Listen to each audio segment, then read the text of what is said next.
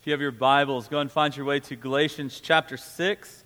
We find ourselves again in Paul's letter to the churches of Galatia as we're working our way through this series that we've entitled uh, Centered, just understanding again that it's through our identity in our lives being centered on Christ, centered on Christ through the gospel, that, that we see who we truly are, that we can see how we can then truly live our lives. And so we, we have this habit, though, that as we're, we're coming to the end of this letter, we, we tend to think that the end is kind of just, we don't really have to, to pay much attention, or he's just wrapping things up. He's kind of, kind of shut it down. He's kind of coasting to the finish. And that's not at all what we see this week and even next week as we finish up this series in, in Galatians. And so we see actually today that we get a glimpse into why our lives are the way that they are why we see what happens in our lives is directly what we find in today's passages. And so,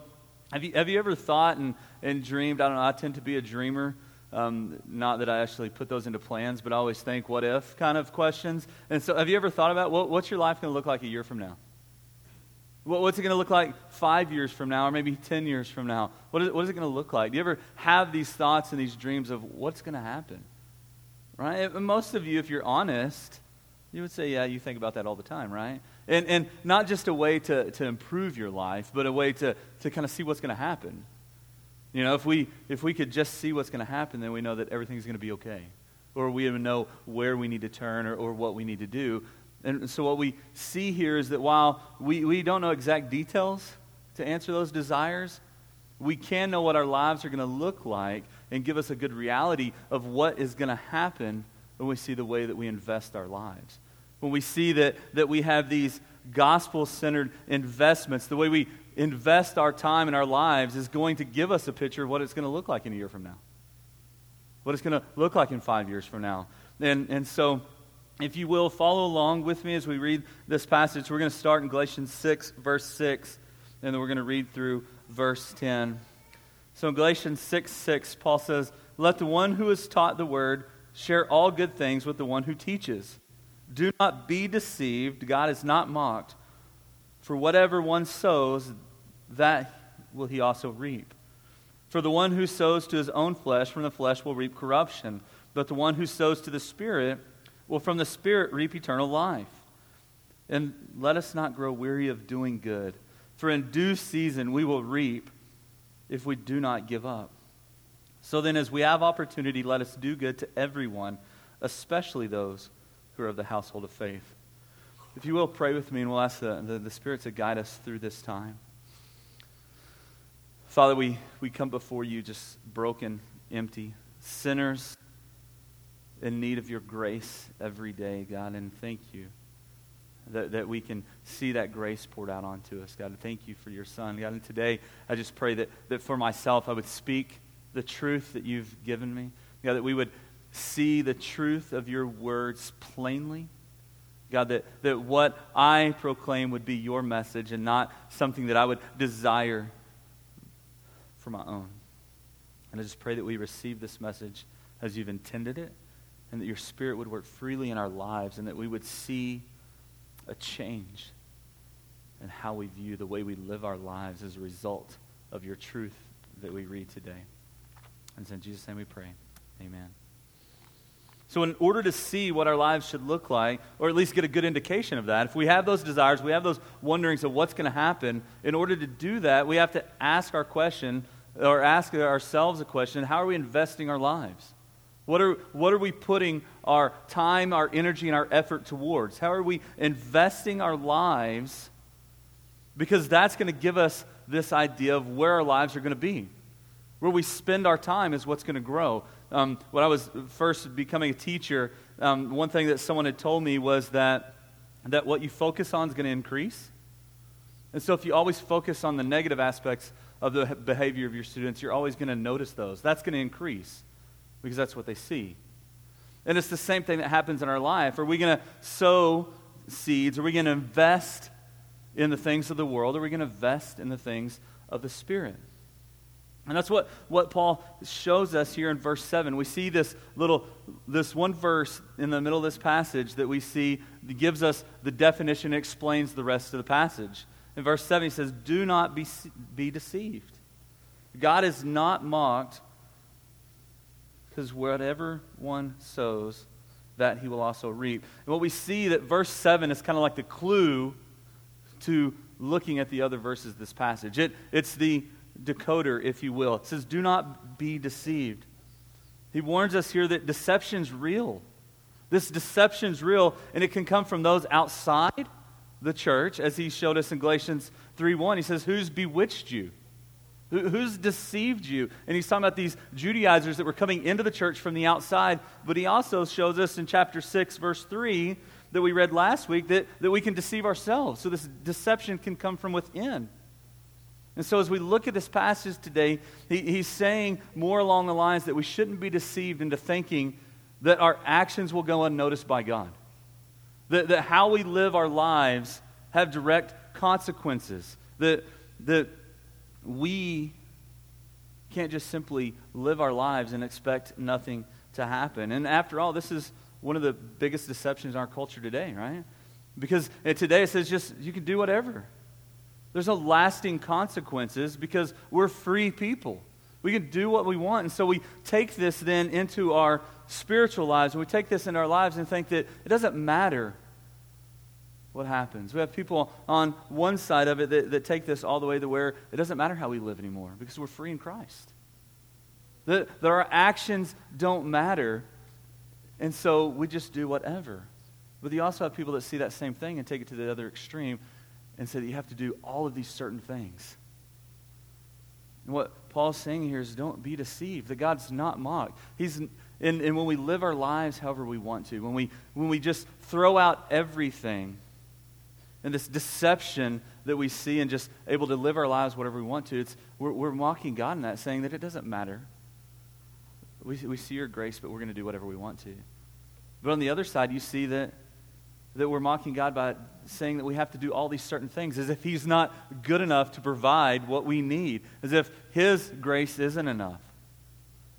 This deception is that, that we're, we're mocking God by living our lives the way we want to. And, and literally, when we look at this, it's, it's like we're raising our nose to Him, like we're better than God. Like, no, we've got this figured out. That's great. We, we hear the gospel, but, but we've got this figured out. That if, that somehow how, that we can decide to live how he commands us when we want to or when it is good for us. But we need to, to, to remember that God is all knowing. God sees all and he knows all. His ways are higher than our ways, his thoughts are higher than our thoughts. That's what we read in Scripture. And so we can see that, that he's not mocked by the way we live our lives. That there is a way and there's real consequences.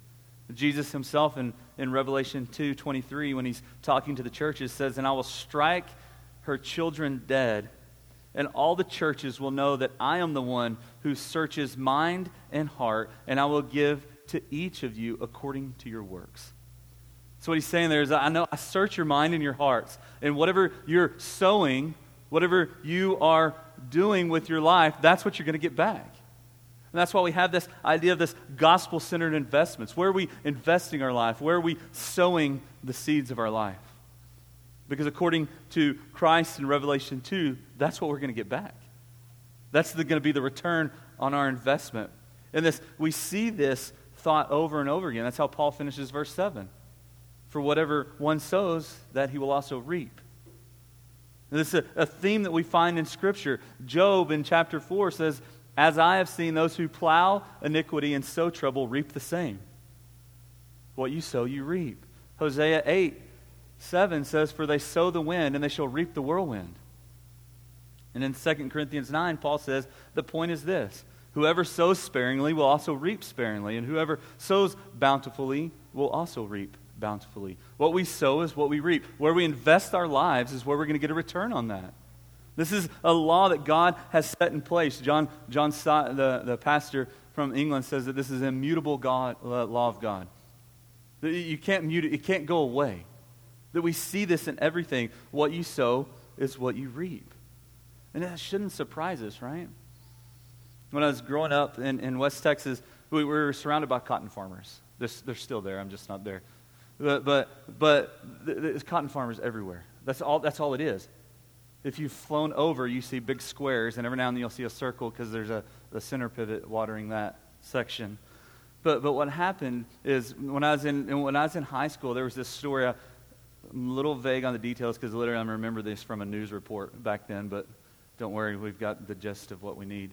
But what happened is, is there was, at, at that time, there was a big uh, problem with the boll weevils that were attacking the, the cotton plants that would come. And so farmers were trying different things. And what happened is there was this one guy from the town I was at, and, and he, he planted corn. He planted corn, some random thing, right? And a few months later, was blown away when he had the best corn crop he'd ever had. But he wasn't prepared for it, so what did he do? He had to plow it under. Because he was using it part for keeping the soil. If there's something there, it's going to hold the soil there. And maybe we can try again next year. We can, we can do that next year. But he was surprised, and all the people around were surprised, enough to where it made the news. Like, there was a, literally a video of him plowing over corn. I don't know if that just means there wasn't much happening in Lubbock that, at that time, but, but we were, they were, everyone was shocked when he planted corn and corn grew. But, but why should we be shocked about that? That's what's supposed to happen. And we, that's the same thing in our life. If we sow in one thing, we can expect that to grow. And it shocks us. It shocks us in nature when we, we plant something. And this is a guy that, that he made his living growing things. It's not like me going to plant something and, oh, it actually grew. I'm not going to kill it. No, this is, that's how he lived his life. And everyone was around was shocked when he planted corn and corn grew. And he planted a lot of it, and he had a lot of it. And we were shocked. And that's the same thing we do in our lives. We, we, we get so surprised when what we invest our time in is what produces the results of our life. It surprises us, but it shouldn't. It's, it's, a, it's an obvious thing. It's an obvious thing to see that where we put our time is what's going to increase. Where we teach our children is what they're going to go to. What we show them is important is what they're going to think is important. What we sow is what we reap. And that's what Paul's talking about here. He's saying that if you live your life this way, you're going to get this. There's not a question from it. Now, different details might be different, but the end result will be the same. And so, as Christians, we should sow or invest with, with, worship in the church. We should see ourselves in the church through worship, investing our lives. But we also should sow the seeds into our own lives. We should invest in our own lives, in our own spiritual growth, so that we know that, that we'll reap the benefits of that. And then ultimately, that will flow over when we invest into the community. When we see that we're sowing seeds into the community, we'll reap a harvest in the community. We sow the seed of the gospel so the gospel will grow. And so, first, we see that, that, that we do this with worship. This is why we have those three things, if you read the banners, with worship into lives through mission. This is how we're going to invest. This is how we're going to sow. We see first in this passage here, verse 6, that there's a sowing and reaping that happens within the church itself. Look at verse 6. It says, Let the one who has taught the word share all good things with the one who teaches. And so, what we see is throughout the life of the church, there's been this give and take, this sow and reap, this plant and harvest between the pastors, the teachers, and the congregants, those who are taught. And what's happened lately is this has become this negative idea. There's this, this negative idea that, that we shouldn't give back to the church because we've got stuff, we've got to put that somewhere else. That they're just in it for the money. That this, it shouldn't be negative, though. This is that law of what you sow is what you reap. Let the one who is taught. That would be the, the, the person of the church, the, the person in the congregation a member of the church, let them what? Share all good things. Share all good things. And this idea of sharing, it, when, we, when, you, when you look at it, is, is, is a form of the word that we get koinonia, which is fellowship. And it's interesting there because we see then, okay, so if you're being taught, God here and Paul is saying that, that you should be sharing, you should be in fellowship, you should be in partnership with those who are teaching you. And this idea of fellowship leads to the fact that when the, the, the teacher or the pastors of the church are paid and reap material benefits from sowing the seed of the gospel, you realize that it's not just a mere payment, that it's a partnership.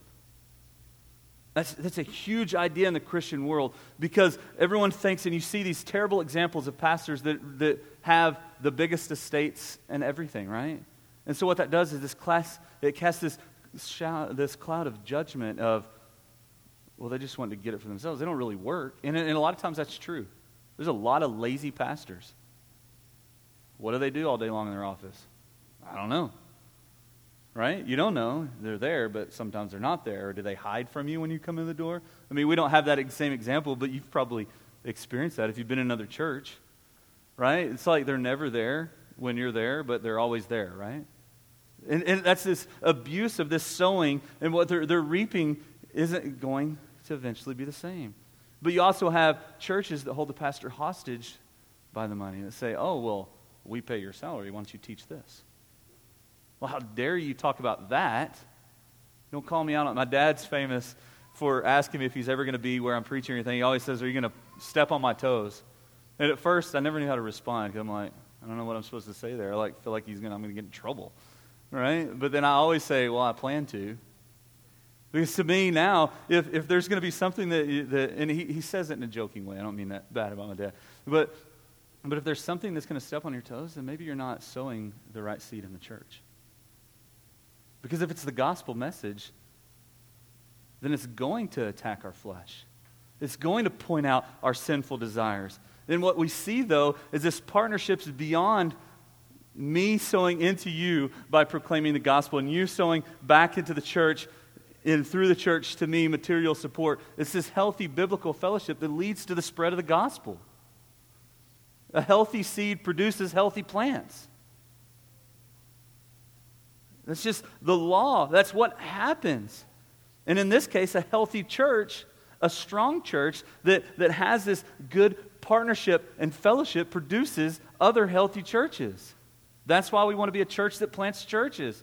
Because we want people to, we want to have people raised up, men raised up to plant churches that are going to, that are going to sow the seed of the gospel. And they're going to reap the benefits of that, to support them in doing that, but also as the church then is going to sow seeds elsewhere.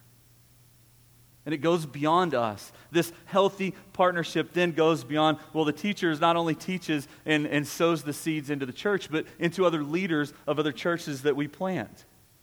And so, therefore, when you sow your seed into this and your material and you invest into to our church, you're investing into other places. You're supporting missions around the world that you can support. Why? Because we do it as a body. And that's why Lindsay and I give back. We want to support that. That's what Paul's saying here that if you're taught, you should share all good things with the one who teaches. And that's what we should do. That's a good, healthy partnership. That's a good, healthy fellowship. And that's going to produce healthy results because it's the way the world works. You sow and you reap. And so, as we grow as a body, so does our fellowship, so does our partnership, but it go, grows beyond us. We have the wonderful opportunity to be part of the Acts 29 church plant. We have, I, I talk to guys all the time all over the world that are planting churches just like us. And so we can, as a church, we can plant seeds there. We can sow seeds there. And that could be a picture of what we have here, where the, the teacher, the pastor, sows the message of the gospel, sound biblical truth, and reaps the benefits of that through support. But as you sow the seed of support to the church, you reap the benefit of solid biblical teaching. And that's a healthy relationship. And that's when we understand that, that this initial investment, this sowing the seed, produces beyond what we can imagine because we don't understand how that works. Because we forget that that's how God designed this to work. And it's a healthy relationship, it's a partnership, it's not a negative payment. That's why we always, if we talk about giving, that's why we say it's a part of worship. Because we worship in giving things that we've been given. Next, we see that we invest into lives. Again, John Stott comments that the harvest we reap depends on where and what we sow. So, where are you investing your life? Where are you sowing the seeds in your life? Because from where that is, is where you're going to reap your harvest. If you go back into Galatians 5, and we were in there a couple weeks ago, you saw two, two things at war within us the spirit of the flesh and the spirit. And they were constantly at war with us, the flesh and the spirit. And so, if we want to keep with this agricultural idea today, those then become the two fields in which we sow the seeds in our lives. That's where we sow the seeds in our lives. So, which field are you sowing in? Are you sowing in the field of the flesh, the things of this world? Or are you sowing in the, the spirit? Because where you sow on either side of that is what you're going to reap from it. And we see in verse 8, Paul reveals what that harvest is. It says, From one who sows to his own flesh, so he sows the seeds in the field of the flesh, from the flesh will also reap corruption. But the one who sows to the Spirit, from the Spirit will reap eternal life. So if we're sowing in our flesh and we put all our efforts into chasing after the things of the world, we're going to reap what? Corruption, death, because that's what the flesh brings with it. And so if everything we do, if we're sowing in the field of our flesh, if we fall short from crucifying, as Paul says we're supposed to do, crucifying the flesh, if we don't do that, we're going to reap the benefits of the flesh, and those benefits are not positive gains, they're negative. So if we don't crucify our flesh, if we instead maybe dabble in it, like, well, I'm not going to go that far. Maybe, maybe not that far. Well, this time it'll be different, right? We all, have you ever told yourself that? I don't know how many times I've told myself, well, it's going to be different this time. I can be around those people and not be affected by it. And what happened? You're affected by it, right? Why? Because you're sowing in that, that, that field. You're going to reap that harvest. We need to be capable and strong enough to, to not sow the seeds in the flesh. And how do you do that? You crucify it along with its desires. Because the flesh brings corruption and it brings death. Sowing in the field of our flesh only leads to corruption and death. It leads to no other harvest. There isn't anything else that we gain from it. And that's why you can see that the world is, isn't cycling better. Because as we, if we invest in the things of the world, it leads to corruption. And if we look at the world today, you see that. It's plain. And it doesn't matter how small, we're still going to reap that harvest.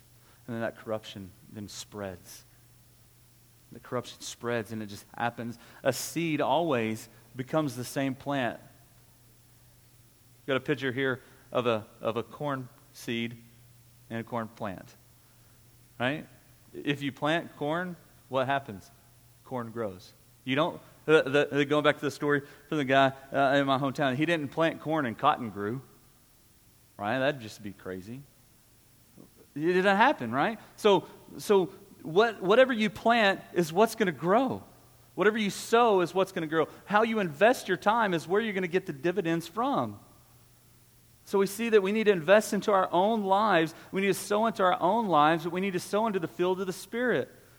Because as you have flesh that leads to corruption, you have the Spirit that leads to what? Life. We sow in this field by how?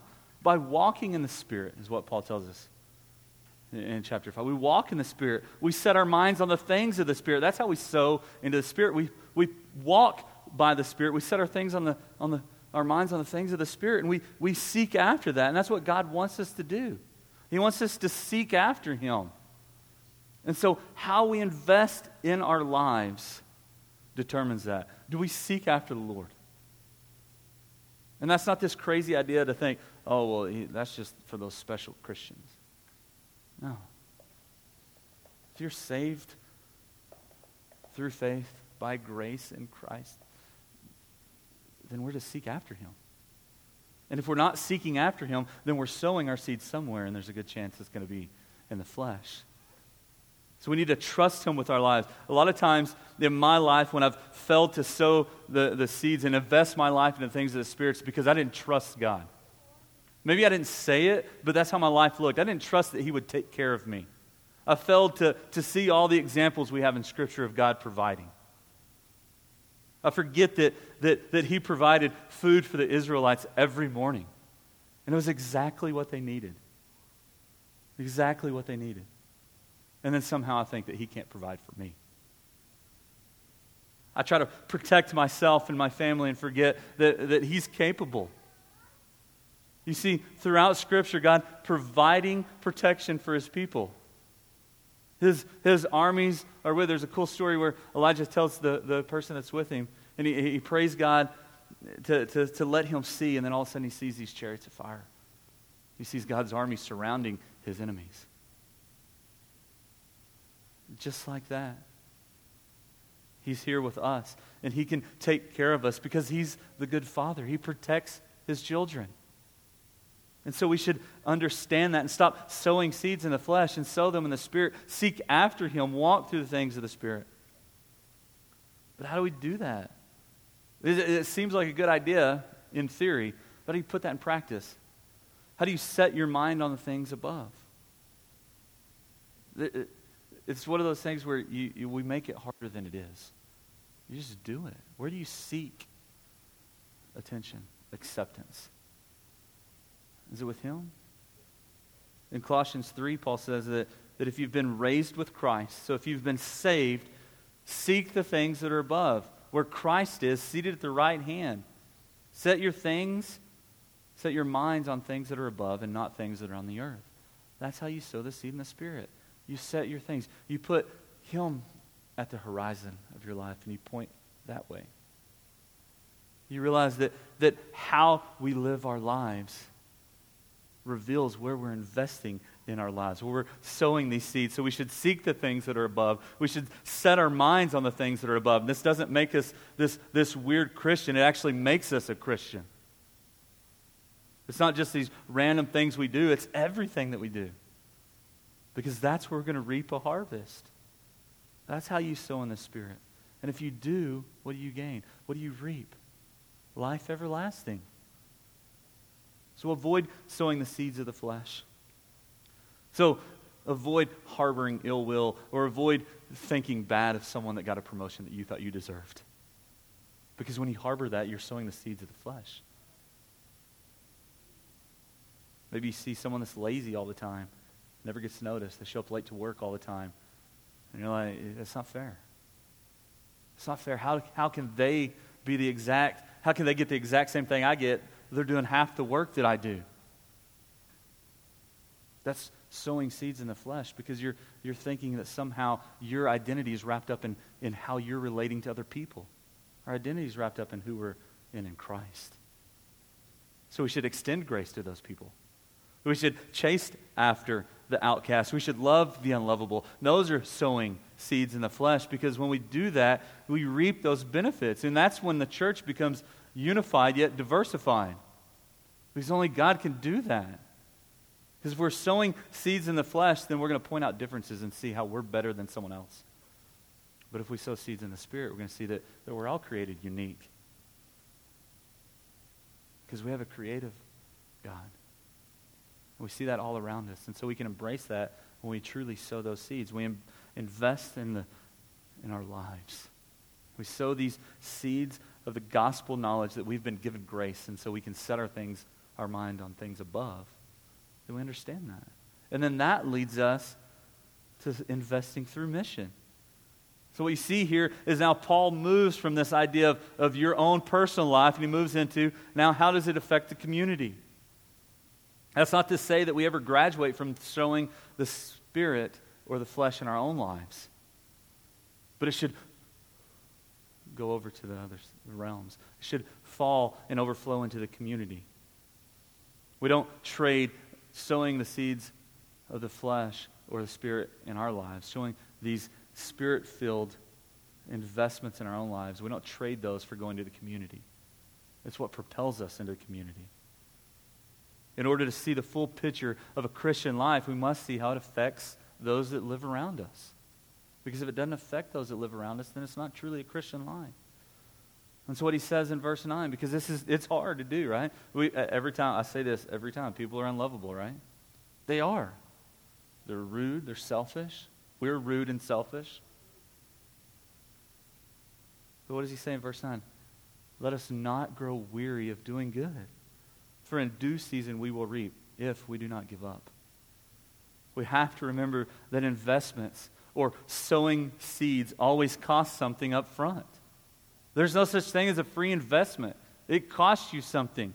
You have to give something up for it. And when we give something up for it and we don't see a quick return, we get frustrated. We just want to give up. There's been, a, there's been an awful lot of times in, through this process of, of, of planting watershed where I thought the same thing. I'm not seeing anything happening.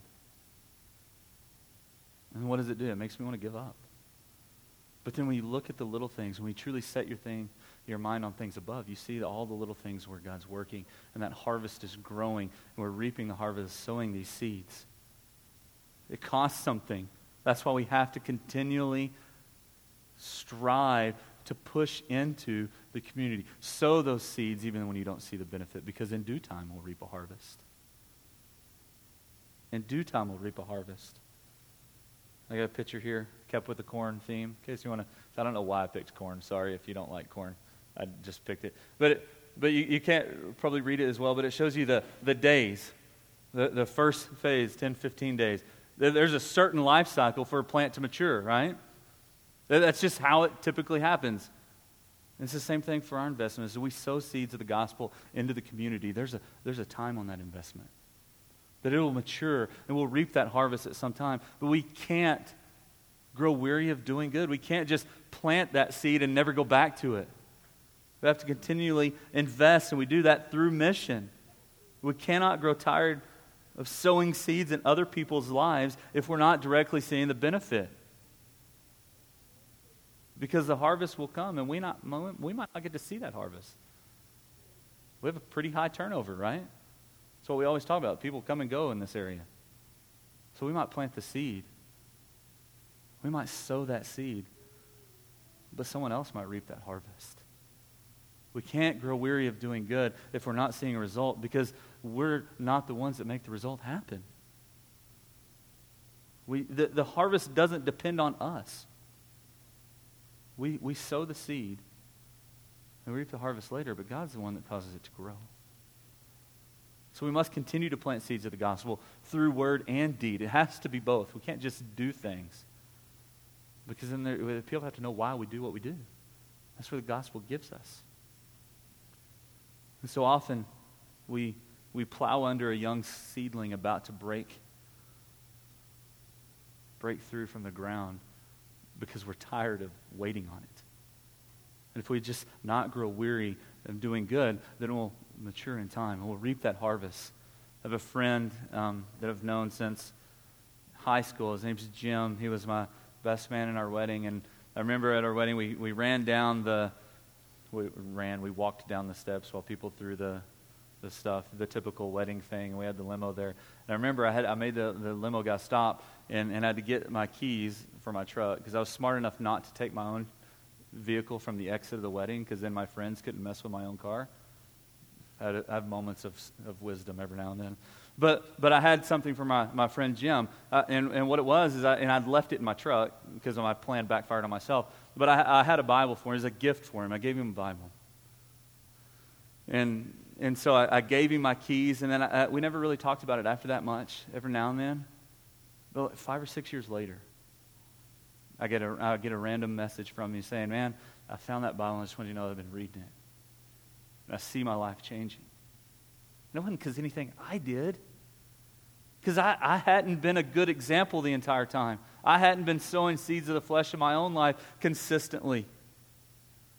But what happened is that seed that was planted, there was a harvest that was reaped from it. And I didn't grow that. And still today, he, he, he lives in Colorado. He listens to the podcast every now and then. And we talk about stuff. But it's because we, uh, I sowed a seed. And I didn't know what would happen. And I certainly didn't water it well enough for it to grow, but yet it did. So we can't grow weary of, of doing good. We have to continually sow the gospel into people's lives. And that's what it says in verse 10. So, as long as we have the opportunity, let us do good to everyone. We have that opportunity because we have life. There's plenty of opportunities in our daily lives to sow the seeds of the gospel into our communities. But we can't forget about those within the church. That's what he finishes with, especially to those who are in the household of the faith. And so often we have churches that are so focused on those outside, they forget those within. We need to sow the seeds of the gospel into everyone's lives. Not to grow weary doing good to everyone. Why? As long as we have the opportunity, let us sow those seeds. And that's how we want to be as a church here at Watershed. We have to remember the old saying that says charity begins at home. That if we're, we can't extend something outside of us that we don't extend within. Because why? What we sow is what we reap. And so, what we sow in our own body, in our own church, is what's going to happen outside, what we're going to reap outside of that. We must first sow the seeds of charity, doing good here within our body, so that, and then we can take that and sow those same seeds outside. And that's what Paul's talking about here. Is it's this law, this immutable law of God that says what you sow is what you'll reap. That happens within the body, that happens within your life, and that happens within the community. Is what we sow as a body of Christ, the, the plants that we sow is what's going to grow. So are we planting the gospel? The free grace of God offered to those who don't deserve it. Paul says it this way in Romans 2. He says, He will render to each one according to his works. To those who by patience and well doing seek the glory and honor and immortality, he will give eternal life. But for those who are self seeking and do not obey the truth, but obey unrighteousness, there will be wrath and fury. What you sow is what you reap. Individually and corporately, we have to sow the seeds of the gospel into everything because that's when we're centered on our lives. That's when we're centered on our lives in Christ. So, what type of seed are you sowing? How are you investing your time and your life, both here as a body, as a partner with us here at Watershed, and, and, and where you work, where you live, with your neighbors?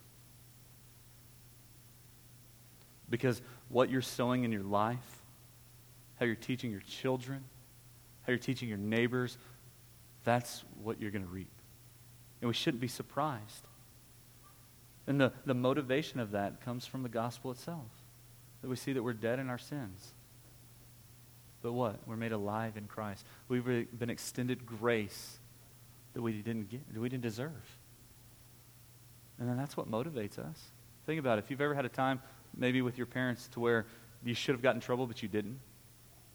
Grace was extended to you. Didn't it make you want to obey your parents more? You, you were drawn to them, right? You were drawn to them. Well, I deserve this, but you didn't do that. You're, you're drawn to that. And that's what grace does to God. Is it draws us to God because we see that we get what we don't deserve. That motivates us to live on mission. That motivates us to plant the seed of the gospel, to sow the seed of the gospel, because then we'll reap that harvest. And we'll see that, that gospel message grow and mature, and it has nothing to do with us but it's motivated by the grace of God that we see in the gospel that we were dead in our trespasses and sin, yet made alive in Christ. That we were clothed not in our unrighteousness, but his righteousness. That our death became life in him, and he became death that we deserved. Because only when we see that through grace that we're truly free is when we're going to truly sow those seeds and actually reap the harvest that we want to reap.